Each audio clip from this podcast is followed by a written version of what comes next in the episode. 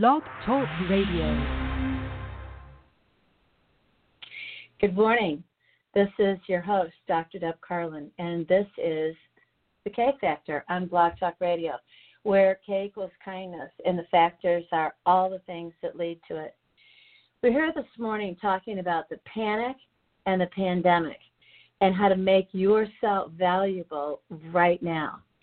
You know, there is a theme of hatefulness that is present in our culture right now.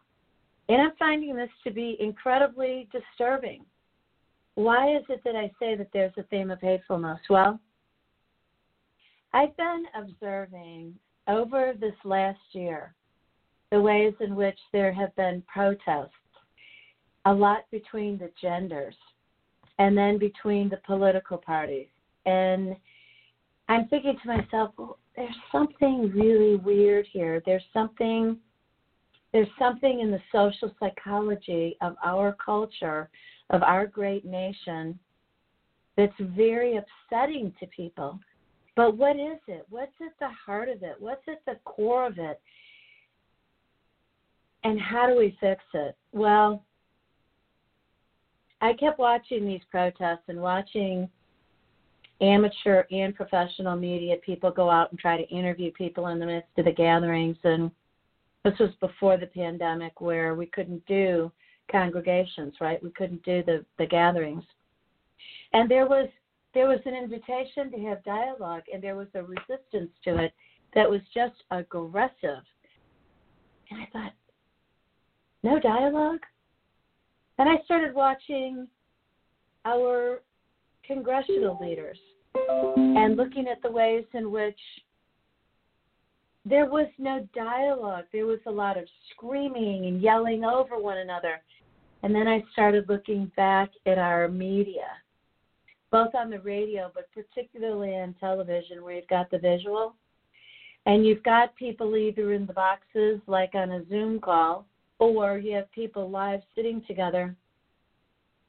And there's not that polite exchange of I speak and you listen. I don't interrupt. I wait for you to finish. I'm capturing my thoughts, and then I speak and I interact with you. But there's a new style of communication that is about I'm not really listening to you. I'm taking offense at just the very being of you, and I have assumptions and some information about who you are, what you think, and what you're going to espouse here. But I'm not really listening because I'm already planning in my head. Instead of listening, I'm already planning in my head my attack, what I'm going to say, and I'm moving through it like a maniac, frenetic. We don't have communications, my friends. So, how do you make yourself valuable right now? Well, stop and think about it. Right now, we are looking at in this pandemic. This is now the 20th of April. And if you look at, and I'm going to jump around just a little bit here on my screens because I, have my data here if you and you can find all this in the Small Business Monthly magazine newspaper, which I write for in St. Louis, as well as on my Facebook pages, Deborah Carlin, which is my personal page, Dr. Deb Carlin, and Partners in Excellence, and Build the Strength Within, and the K Factor. These things get shared because there's different audiences paying uh, different attention to the different things that I do which all come together, by the way, under the heading of goodness, if we want to keep it really simple. It's goodness, it's kindness, it's authentic, holistic well being. And at the core of that authentic, holistic well being is the reality we have to be kind. If we're not kind, we can't get anything out of one another. Kind kindness is the actual currency of the world. And if you're not nice to people, if you're not kind to them, if you're not get, if you're not good to them, if you're volatile with them, nobody knows. If you come at them in an attack, then they feel they feel like I can't trust you. Trust is at the core of everything between us as human beings, and so it always starts there. And then from trust comes kindness; it just flows. But but I want I want you to make Google your really good friend. And when you go into Google, you can go into Google or you can go into Google Academic. Um, and uh, enter into the search bar the the words coronavirus or COVID nineteen global statistics, daily statistics um, by state, by USA, and and start really looking at what is there. This is the biggest problem that I'm seeing that we're having is people are throwing insults at one another and saying that they know that millions of people have died from the coronavirus. I'm going to share the facts with you. And the facts come from uh, Wikipedia, who's picking up the statistics from CDC, from World Health Organization, from worldometers.com. All right, now, as of today, which is April 20th, in the USA, the number of diagnoses that have been confirmed, this means that the test has been delivered by a health professional, and every time those tests are taken, for no matter what procedures we're doing, they're entered into a database and they're recorded so we can track the epidemiology and the the actual growth or the stop or the trends of any particular diagnostic category.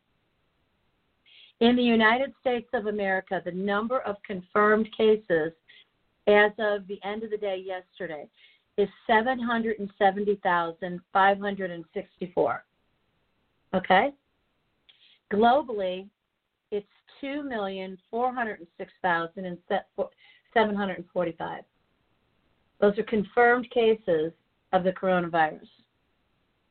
The number of recovered confirmed cases in the United States is 70,799.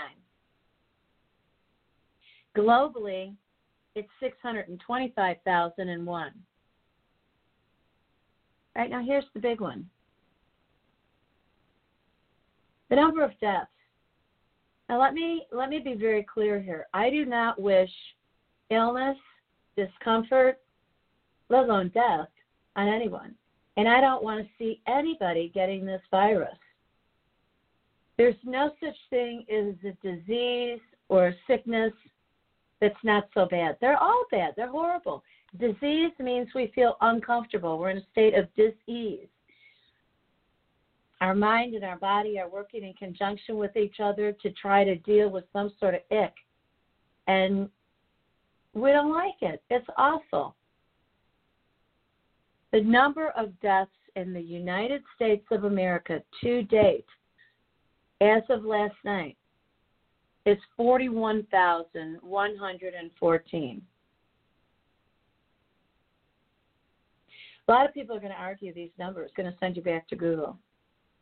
Globally, it's 165,257.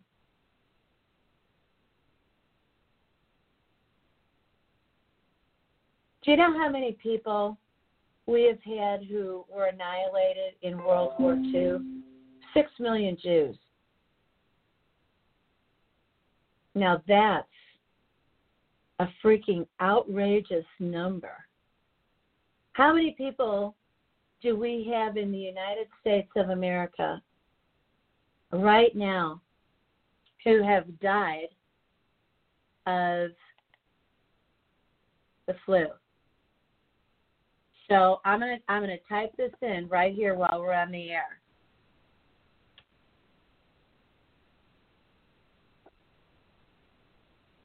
Flu USA statistics, and I'm going to do them for 2020.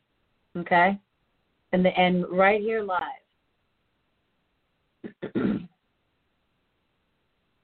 so we can go to the CDC, and there's all there's all different kinds of places on Google that you're going to be able to pull up the um, the numbers, and what we've got is the 2019 2020 U.S. flu season.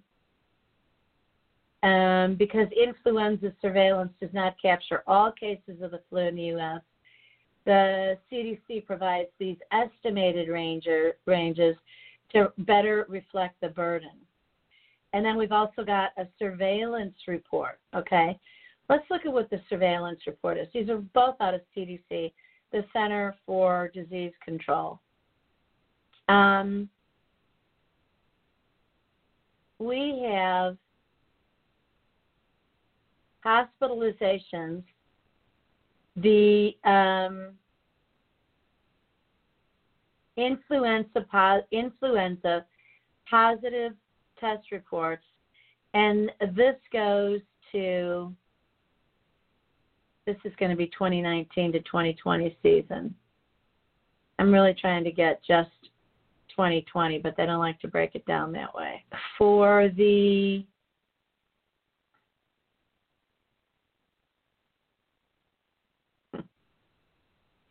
and of course they're going to break it down. I'm going to I'm going to I'm going to do seasonal um, flu and activity, laboratory confirmed flu activity by clinical laboratory continues to decrease sharply and is now low. Fabulous. All right, let's look at the Friday, April 17th U.S. influenza surveillance report. Surveillance report. They're hiding this information from me. The number of jurisdictions experiencing high or very high activity decreased from 21 to 12 this week. 21 to 12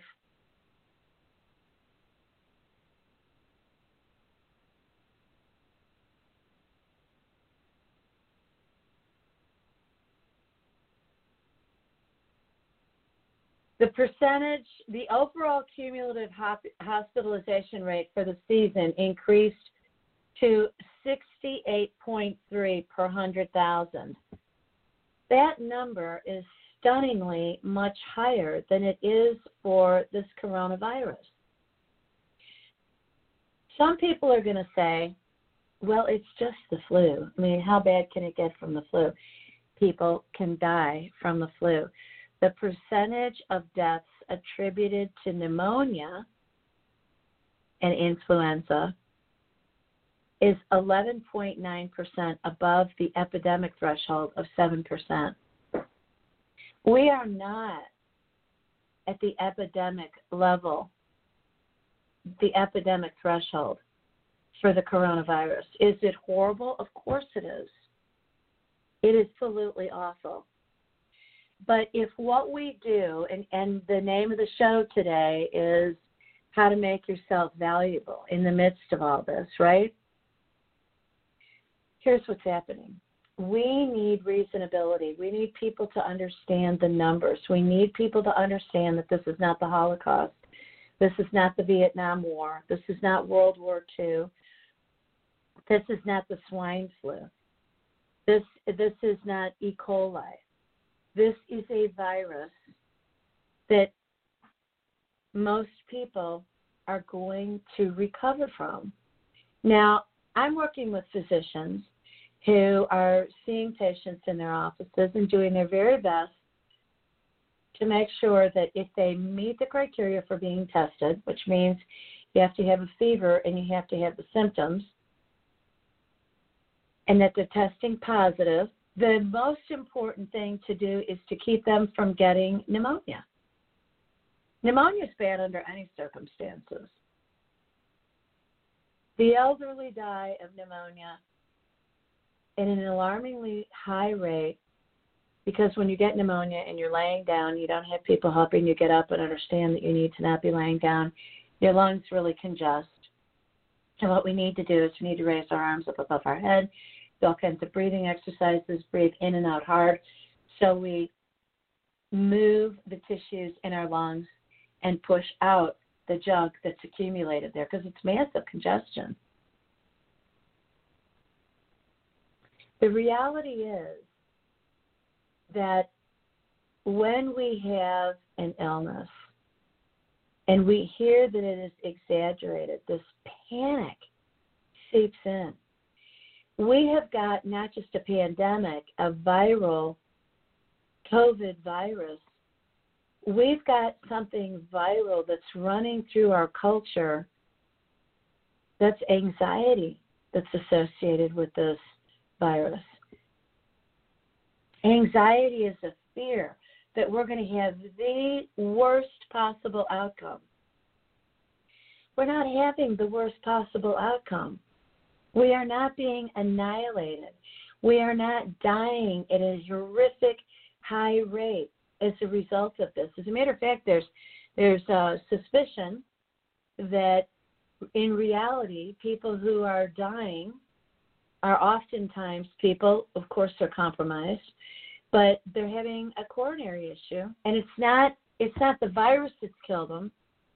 It's a heart attack of some sort that's killed them. Maybe one is exacerbating the other, but the point is that anytime we have panic, what happens inside of our head in terms of the story that we write and the way that we're thinking about it influences our whole emotionality and the way that we're feeling about it. And as we feel about it, what happens? You increase your heart rate if you get anxious. You, ha- you have gastric juices being released into your gut. You get gut cramps. You get gut aches. It runs through your whole digestive system. It increases your blood pressure because when you're uptight, you are literally constricting your cardiovascular system, and that increases the rate at which your heart has to work to pump the blood through your body. Hypertension, high blood pressure. What's the answer? All about what we're going to do in our mind, not just for ourselves, but for one another. Why does something go viral through social media? It goes viral through social media because we have an emotional attachment to it. We get turned on by it because it's either so funny, so exciting, so happy. Like the people who have never seen color in their life, and we give them a pair of spectacles, and all of a sudden, oh my gosh, they can see all the colors that most of us have seen our whole life. And it goes viral. Millions and millions of people want to see this happiness, this absolute incredible wonder, splendor, reality of somebody being able to see all the colors for the very first time. What's that about? That's about our perspective, and that's about us as human beings saying, Look at this, look at this. That's very positive, it's very healthy. But when we do that, and it is something that is horrifying, it is not leaving us in a happy state. When we are saying this is horrible, this is shutting down our economy, we're going to have the worst depression ever, everybody's going bankrupt, everybody's losing their homes, nobody's going to be safe. Oh, well, the rich will be fine. Let me tell you something there's nobody who's going to go unscathed because it's scary. But how to make yourself really valuable right now is to invite people into a different viral movement I woke up at uh, about two thirty in the morning the night before last. I could just feel the energy in the air of our country and our world, and it just it aroused my mind, and I just had to wake up. It was bothering me in my unconscious. That's what happens when we're sleeping. We're trying to work out in the night without all this stimulation of the day what it is that's been on our mind and on our heart. So I wake up and I go to my social media, and especially, uh, although it was on LinkedIn too, I especially on on on Facebook was seeing some strangers, but people who were showing up on my timeline, strangers to me, on my business pages, on my personal pages, and then people who are my beloveds. I've known some of these people my entire life and they are wishing the virus on who they disagree with. I hope they get this virus. I hope they die. I hope that I hope they die a horrible death. What? And I went I went I I looked at this and I thought this can't be and I I prayed I did. I I I prayed, dear Lord, give me the calm, the faith, the confidence to not engage in the angst here, because anxiety is contagious. You can freak one another out all over the place. And I started writing to people. I really centered my thoughts and I started saying to people in a very wordsmith, crafted, strategic, loving, genuine way please don't do this. Please stop this aggressive responsiveness. You're better than this. Kindness is the formula. Kindness opens the door for our communication. We need to be dealing on factual information. We need to be extending kind words. We need to ask questions in a polite manner. And we need to offer up factual information. Otherwise, it's gossip, it's speculation. You can argue with me as much as you want to about the numbers that I gave you, but I'm going to invite you. Don't argue with me. Just go look it up yourself.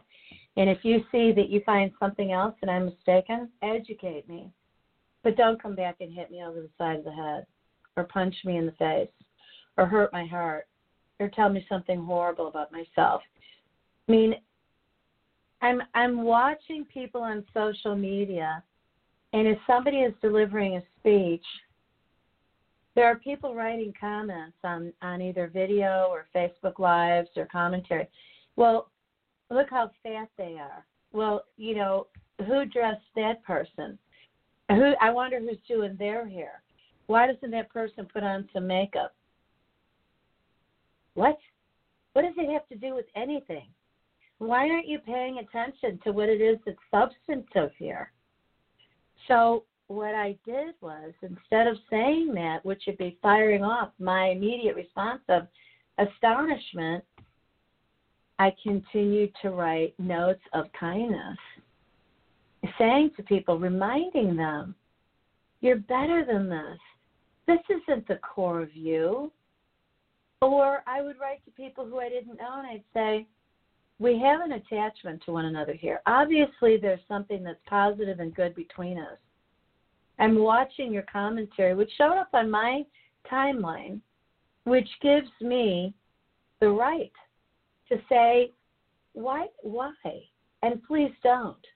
You know, if I go to your page, that's your page. I may not like it, but if I, but if I think it's vile and horrible, just report it over to Facebook, and they can decide if it meets community standards or not. But if you show up on my timeline, I am going to encourage you to remember the love in your heart and the goodness that you have that you can share with another. Because obviously, if that person is blasting out ugly, something's very wrong. And I think what's very wrong is it is the fear and the anxiety. I had predicted that our um, our rates of prescription drugs for anxiety and depression was going to spike during this time, and so I I did a um, I did a search, and I found indeed that um, Express Scripts, which is huge, right? In their America's State of Mind report, confirmed that since mid February, there's been a sharp increase, a number of spikes of 21% for depression, anxiety, and insomnia prescriptions, peaking, by the way, at 31.4% for anxiety prescription alone. That says our whole country is frightened, scared. Not only are we scared of the virus and afraid that we're going to get it or someone we love is going to catch it,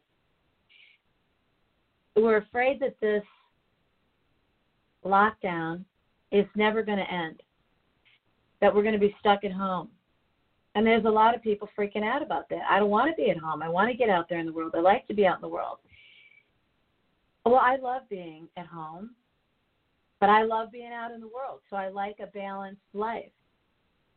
this would be a phenomenal opportunity for people to say, you know what?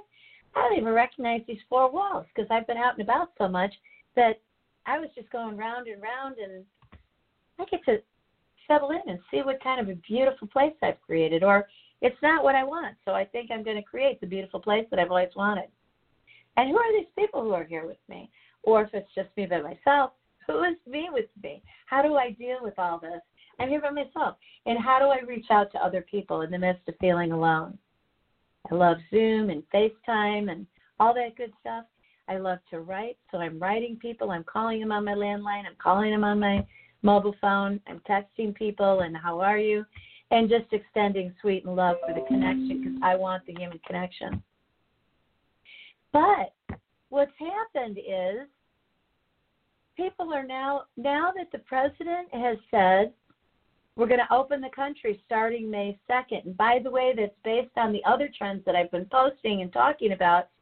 We are, all except for the last two states, which will peak by the end of the day of May 3rd, according to the predictions, which have been pretty consistent across the country thus far. By May 3rd, everybody's peaked. Spike in cases has flattened. We've hit it. The reported cases are on the downturn and we're seeing less cases and more recoveries. Fabulous. Now, what people are afraid of. We can't go back out there. We can't reopen. This is going to be disastrous. Everybody, please. DrDebCarlin.com. Meditations. Please Google my name and do the relaxation response that Dr. Herbert Benson came up with decades ago that I have taught to tens of thousands of people. Please dial in and start to breathe like this. Inhale confidence and exhale self doubt. That easy. Inhale kindness. Exhale being spirited inhale optimism and exhale anxiety. It is precious that we do this. We are here collectively to spread another virus. It's called it's kindness. Because kindness, when we experience it, either because we receive it or we extend it, oh, it makes us so happy. It makes us feel so yummy, doesn't it? And valued and recognized. My plea for you here today is to be kind and let it flow. So, on that note, I'm going to say this is lovingly your friend, your host of the K Factor, where K equals kindness, and the factors are all the things that lead to it here on Blog Talk Radio. The host of this show, signing off for today and wishing you love and peace. All right? So come back soon.